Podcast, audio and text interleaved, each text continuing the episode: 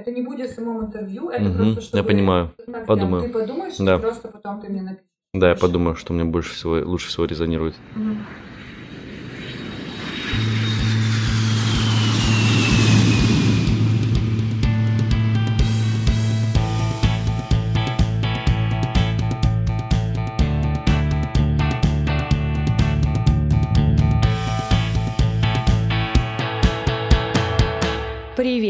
Меня зовут Галина, и это подкаст «Где родился, там не пригодился».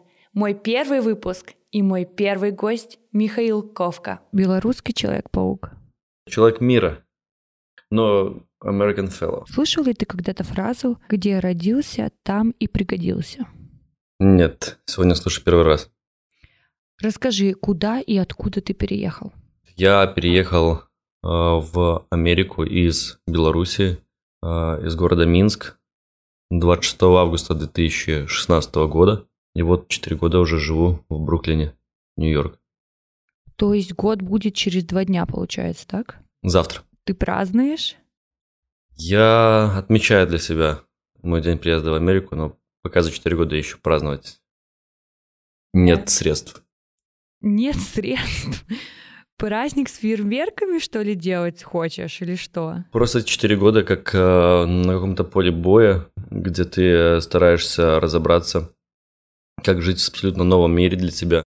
В Нью-Йорке, в Америке это как э, игра с первого уровня, и ты должен заново выстроить вокруг себя какую-то репутацию, какие-то знания для себя а, получить, чтобы уметь э, себя правильно интегрировать и пользой для этого общества, а не для того. То есть это занимает определенное количество времени. Как-то ну, на Брайтоне, я помню, работал и очень хорошая семья, довольно-таки обеспечена. Мне очень утвердительно так заявила, что первые пять лет в Америке самые трудные, вторые пять лет уже полегче, а после десяти начинаешь чилать.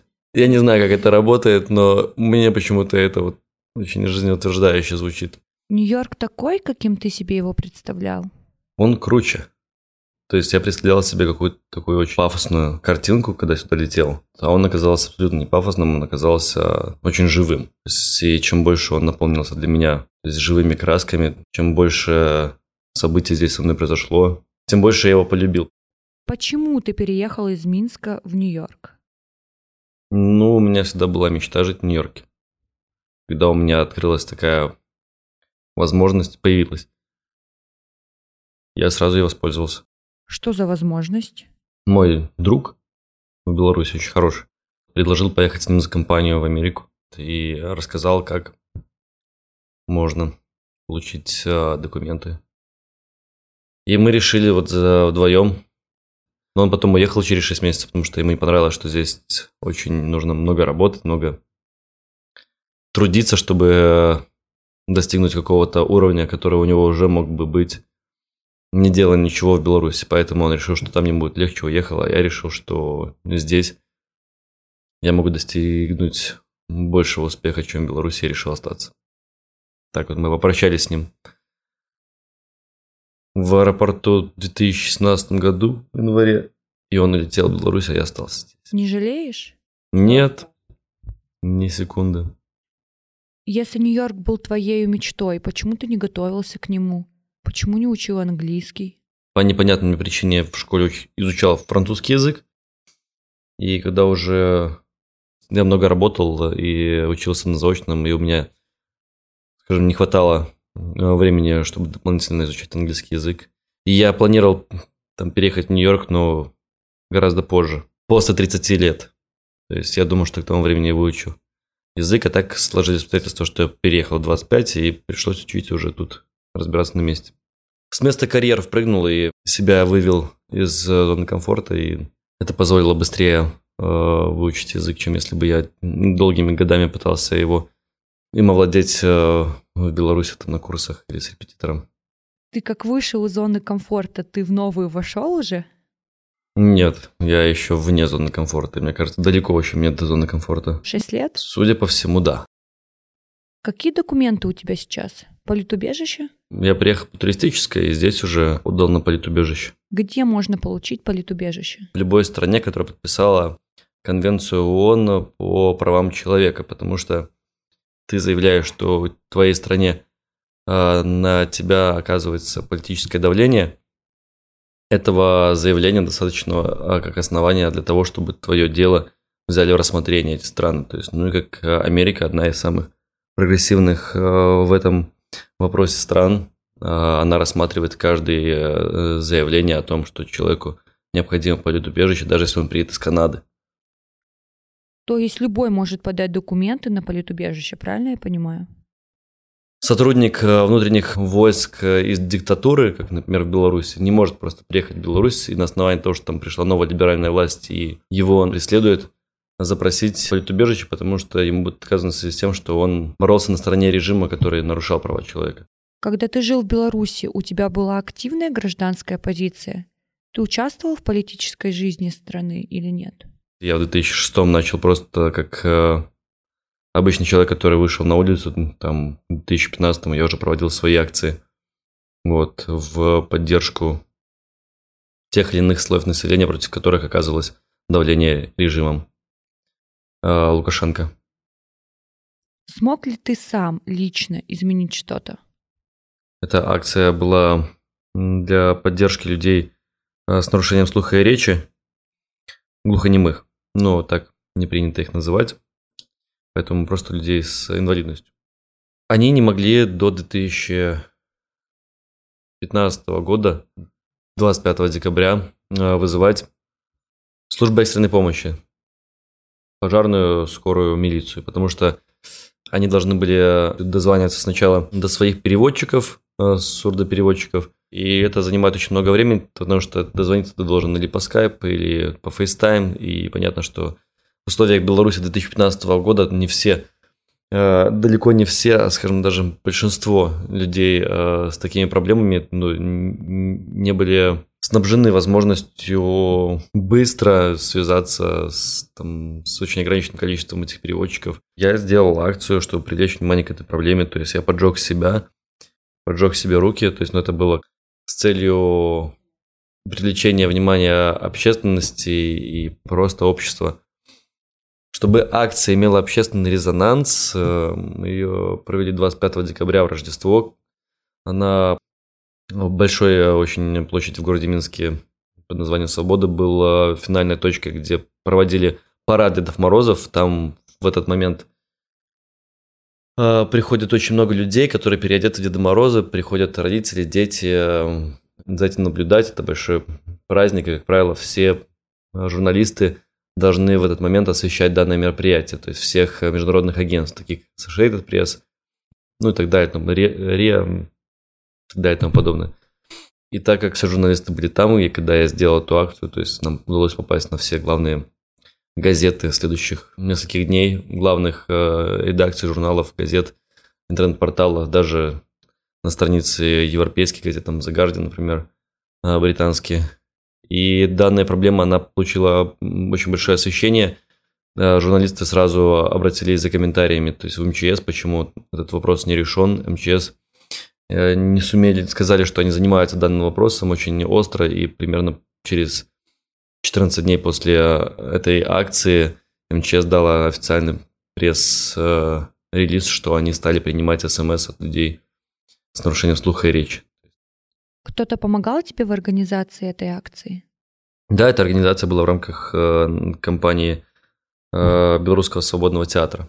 То есть Белорусский ком... свободный театр – это театральная компания, которая занимается, скажем, проблемами прав человека в Беларуси и э, также создает спектакли по каждой из своей компаний, то есть которые рассказывают историю людей по той или иной тематике, которую они затрагивают. А почему руки именно горели? Объясни, пожалуйста, метафору. Месседж моей акции был у меня на груди была табличка, э, на которой было написано «Общество глухих», двоеточие, кавычки, мы будем гореть, им будет плевать. Э, это фраза, которую сказала мне глава общества глухих.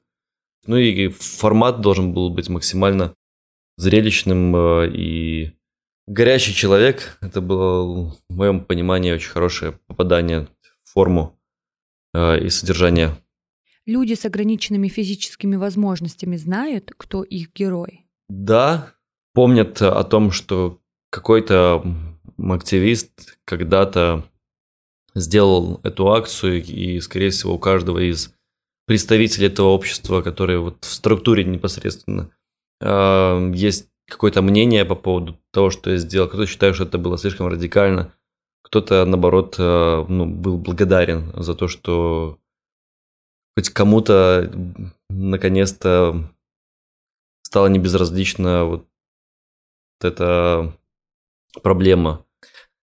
Когда я делал акцию, у меня было ощущение, что могут быть э, вопросы со стороны служб государственной безопасности. Как правило, они воспринимают активную гражданскую оппозицию как нечто инородное и пытаются с этим начать бороться. Поэтому, когда ты понимаешь, что в твоей стране, где расправляются с инакомыслящими, то есть самыми э, не приятным образом, то есть как бы не думаешь о том, как это делает тебе честь, ты думаешь только о результате, то есть ты просто веришь в то, что так надо. А почему ты помогал именно людям с ограниченными возможностями? Большое количество времени в своей жизни посвящал благотворительности и помощи людям э, с э, инвалидностью. То есть я с детства был волонтером хоспис.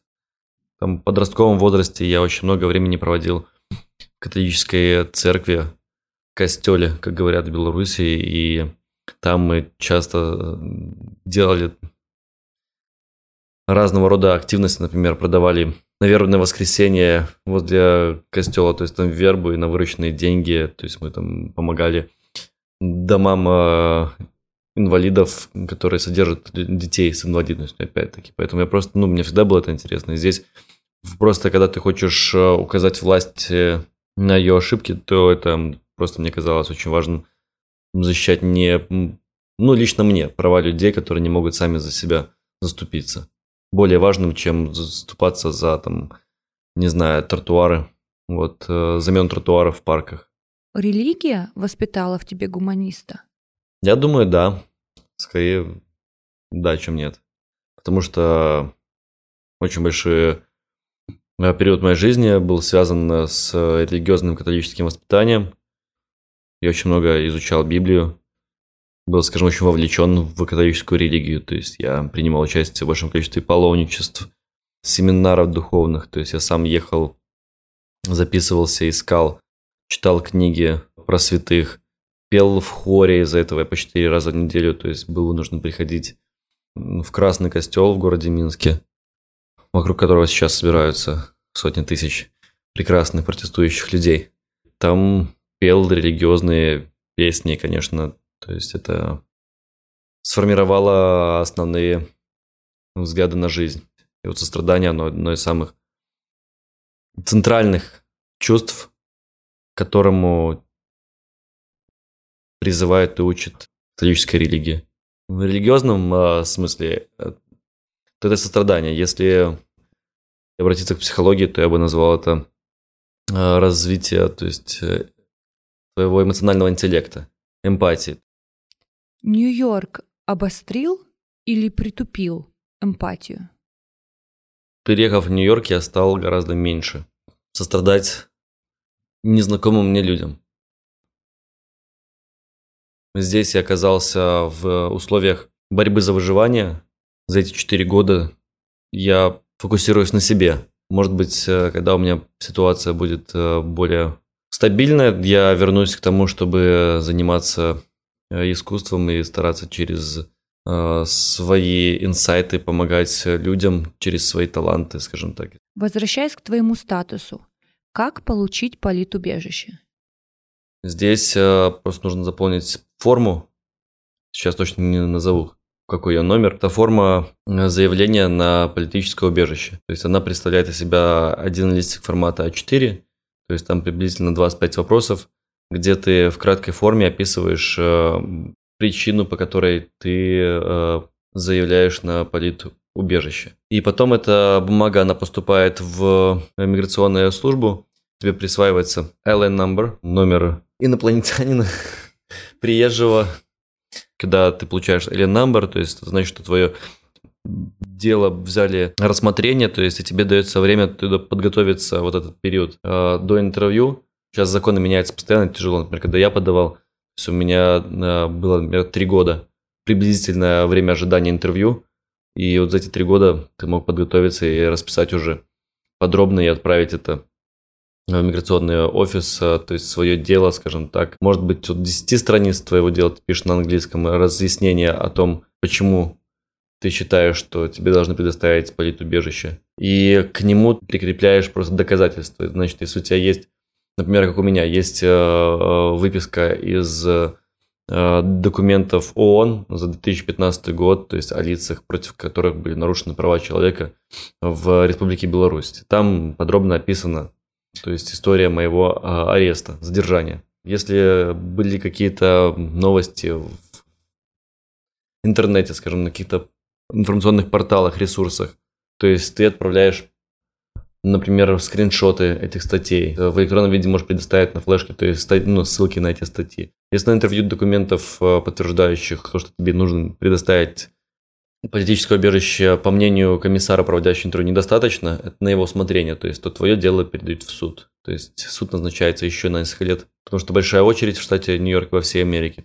Говорят, например, что через два года, вот придите во вторник, ты приходишь один, либо с твоим адвокатом, то есть и уже доказываешь перед судьей, то есть что у тебя есть основания для того, чтобы запросить политубежище. Но сейчас э, мы живем в такой период, что законы постоянно меняются. Сейчас э, люди, которые подают запрос на предоставление политубежища, а, должны проходить интервью в течение 30 дней, потому что действующий президент Трамп не хочет, чтобы они получали а, разрешение на работу и работали здесь там, по три года, пока не наступит их интервью. То есть, ну, сейчас я слышал, что отменили этот закон, и сейчас будут переносить их. Кто подает сейчас, э, интервью будет делать только через год. В общем, и наши э, дела, кто подал три года назад, в произвольном порядке могут, если повезет, просто вызвать, если не повезет, то ты можешь ждать. Пока кому-нибудь под руку не попадет твое дело. Никому не советую. Лучше учитесь, э, получайте визу э, extraordinary, приезжайте в Америку. Скучаешь по Беларуси? Нет. Я скучаю по родителям по идее родителей, по идее своего motherland, родины. Вот. Но конкретно, чтобы там сейчас оказаться, то есть, ну, я бы не хотел, потому что у меня очень много дел, которые мне нужно решать здесь, э, в Америке, каждый день. Времени ужасно не хватает, амбиции, планы, и просто пока сейчас нет времени. Ну, не, даже если бы у меня сейчас была возможность полететь в Беларусь, у меня, возможно, не было а, бы времени, чтобы туда полететь. На каких работах ты работал в Нью-Йорке? Кем ты был? Доставщиком еды, мойщиком посуды, а, бегунком у официантов, бегунком у бартендеров, бартендером, а, Человеком-пауком на Таймс-сквер, Tower Engineer. Это 5G башни, инженер, кламбер, скалолаз, альпинист. Работал ли ты в Беларуси до приезда в Нью-Йорк? Да, большую часть времени я был владельцем, учредителем и директором своего туристического агентства Гуру Travel. Ну, скажем так, это был мой основной вид деятельности и заработка. Но я не работал там 40 часов в неделю, то есть я там появлялся по необходимости. Параллельно с этим э, играл в театре. Ну, нам платили за спектакли, в которых мы играли. Был фрилансером в рекламном пиар-агентстве. Кем ты хочешь работать в Америке? В Америке хочу делать концерты. Концерты европейских диджеев, электронщиков. Как получилось, что ты работал Человеком-пауком на Таймс-сквере? Первые полгода, когда ты э, подаешь на полит-убежище у тебя еще нет документов, ты официально не имеешь права работать. И мне не очень хотелось э, нарушать этот закон, потому что я знаю, что на интервью меня спросят, как я зарабатывал первые полгода, и, и мне нужно будет что-то ответить. И тогда мне просто пришла в голову идея, что я могу вот на Times Square просто работать Человеком-пауком, потому что я как-то один раз туда пришел и увидел, что там ребятам дают очень много денег, поинтересовался, как там работают, сказали, что вот просто покупаешь костюмы, есть tax-free, э, свободные зоны, в которых ты можешь просто стоять и просить у людей после фотографии чаевые, и эти э, деньги, они официально не налогонеоблагаемые. И я решил, что это очень крутая возможность, э, во-первых, зарабатывать деньги, а во-вторых, э, дождаться документов и остаться чистой совестью, что перед собой и комиссаром, который будет проводить интервью, что ты первые полгода, не нарушая законов о трудозанятости Америки, обеспечивал себя. Сколько ты зарабатывал? В среднем, потому что я лентяй, я выходил к часам 6 вечера и работал до часов 12, то есть 6 часов я мог спокойно заработать 150 долларов. То есть, ну, какие-то дни, если это были какие-нибудь праздничные или пятница, суббота, ты можешь заработать за это время 200-250. Конкуренция имела место быть там? Никто не будет заниматься там рекетирством, приходить и отжимать тебе там а, место или костюм. То есть такого нет, потому что там стоят полицейские, их очень много, то есть можно подойти к любому и сказать, тут Микки Маус меня обижает, то есть этот Микки Маус, то есть, скорее всего, полетит сразу обратно в Мексику, если он так сделает. Но в основном там тоже все друг с другом сотрудничают, потому что если ты, у тебя классный костюм, и ты хорошо выглядишь, умеешь зазывать людей в кадр, на твою фотографию э, становится еще три человека, то есть в кадре не больше четырех. И он зайдет такой пятый лишний игра. То есть три персонажа тебе подбегают для того, чтобы картинка была более, скажем так, насыщенная. То есть не только с одним Человеком-пауком, а, допустим, там еще с Халком и там Железным Человеком. И тогда, если, например, всегда обидно, что один человек может, который фотографировать, остаться вне кадра, тогда может какой-нибудь Микки Маус еще подойти, взять камеру четвертым у туристов и сфотографировать вас всех в кадре, то есть и человек получает красивые запоминающиеся фотографии, особенно для детей. То есть супергероями из Нью-Йорка, Таймс-сквер, например. С Мстителями, мне кажется, это очень здорово. То есть, ну, в конце просто подходишь и просишь там каждому из героев дать по 20 долларов. Кто-то удивляется, кто-то дает, проси больше, а получишь меньше. Бэтмены лучше всего просят деньги. Своими э, э, джентльменскими штучками могли всегда по 20 долларов на каждого человека.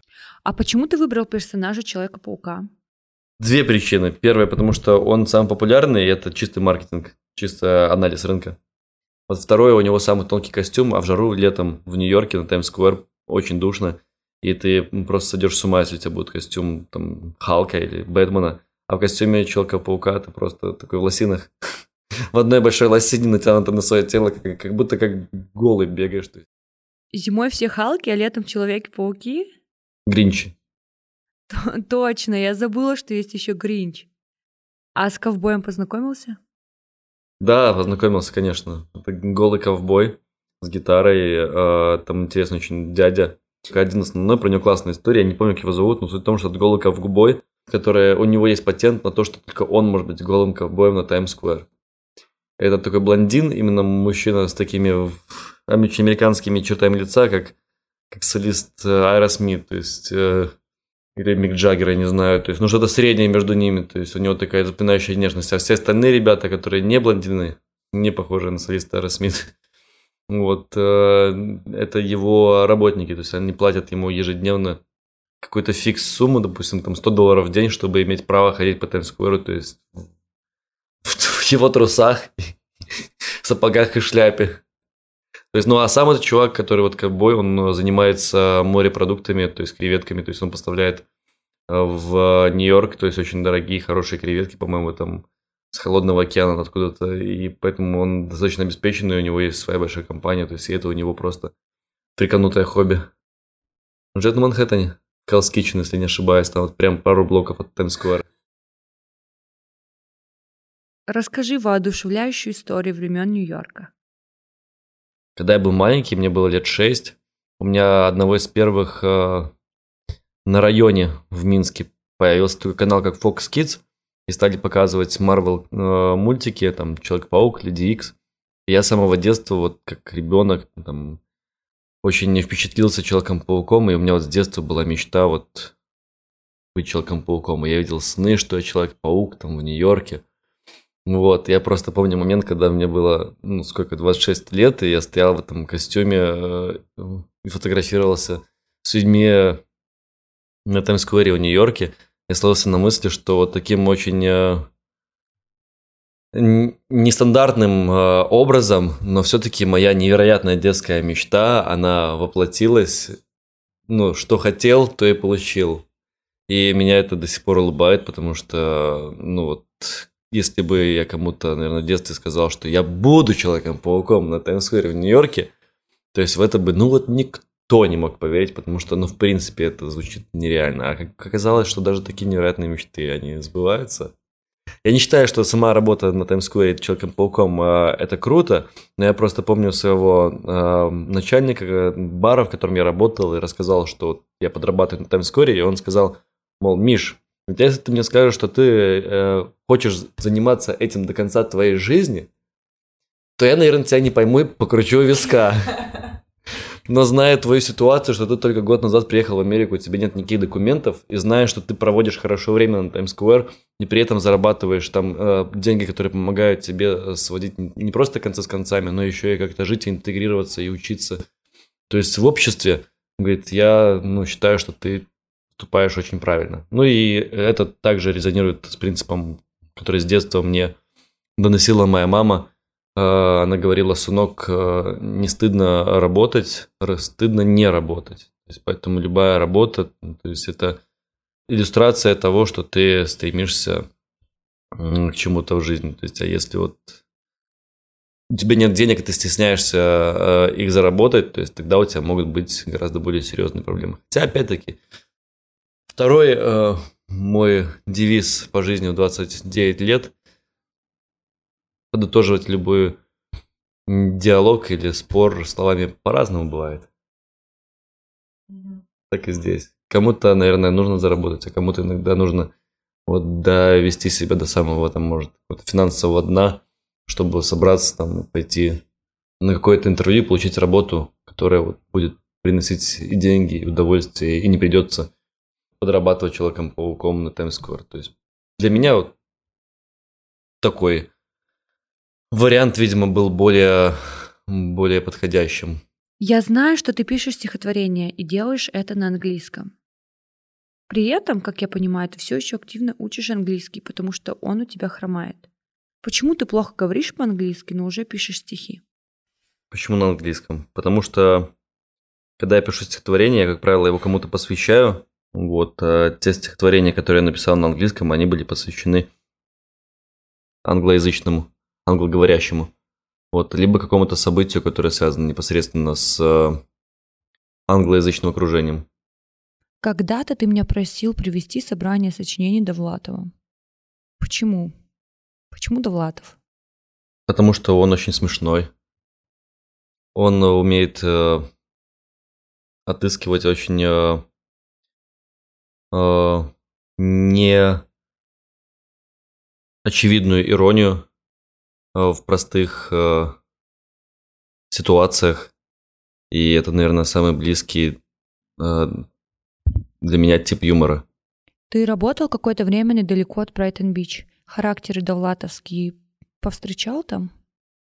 Мне тяжело проводить параллели, но я встречал очень много разных персонажей на Брайтон-Вич, о которых я могу, наверное, говорить часами. Обрисуй мне одного. Персонаж э, с Брайтон-Бич. Дима, 53 года. Морт Гейдж Брокер. Он переехал э, в Америку 20 лет назад. То есть он торгаш по своему архетипу. Вот он тогда 20 лет назад продавал машины, а сейчас он э, предлагает помощь э, в том, чтобы получать э, кредиты на бизнесы. И он всю жизнь живет на 20 лет на Брайтоне, и вся его жизнь, она, то есть, вокруг русскоязычной иммиграции. И вот мы с ним познакомились два года назад. Я работал бартендером где-то в среднем Бруклине, и он как-то пришел туда в очень плохом э, настроении. Когда я узнал, и он узнал, что я говорю по-русски, то есть, ну, мы с ним разговорились, и он вот рассказал, что от него ушла жена, и что он по этому поводу очень переживает, то есть я ему предложил несколько дринков бесплатно, то есть, ну и так мы подружились. Потом мы стали много общаться, и этот человек, он каждый раз просто пробивал дно аморальными взглядами на современное общество. То есть он э, расист, э, сексист э, и ну, максимального уровня. Вот такое карикатурное изображение. Например, однажды у него есть лодка, и он очень как бы, гордится этим, и как-то он звал меня на лодку, и он хотел пригласить туда, чтобы я, ну, я моложе, ему 53, мне 28 было, он просил позвать меня, моих подруг женского пола, друзей. Обратился он с вопросом и написал следующее – а свиньи будут? Меня всего перекрутило, и я после того сообщения с ним больше не общался. Ты здесь свободен? Да, но у меня есть определенные проблемы, которые не позволяют мне, наверное, дышать полной грудью. В... С больше это связано с финансовыми проблемами. Давай сыграем в ассоциации. Беларусь — это? Партизаны. Просто я не могу сказать трактор, понимаешь? Беларусь не трактор, то есть, ну почему-то мне хочется сказать трактор, потому что это как э, на уровне НЛП тебе, знаешь, загнали в голову, то есть ты просто такой, блядь, моя Беларусь это не трактор. Родина. Лес. Поле. Деревянный дом. Нью-Йорк. Шум. Стразы. Амбиции. Иммигранты, огни и э, мечты и какие-то амбиции. И вот все это, весь этот э, коктейль, скажем так, вот он бурлит, и мне хочется выпить его до дна. Это был подкаст «Где родился, там не пригодился». Я, Галина, и мой гость Михаил Ковка. Мы благодарим вас, что были с нами. Присоединяйтесь к нашим беседам как активный слушатель. Пишите, если вы хотите рассказать мне свою историю миграции в формате подкаста. Находите занимательную информацию о моих гостях на странице в Инстаграм Галина, нижнее подчеркивание, орг. Подкаст выходит каждые две недели в среду. До среды!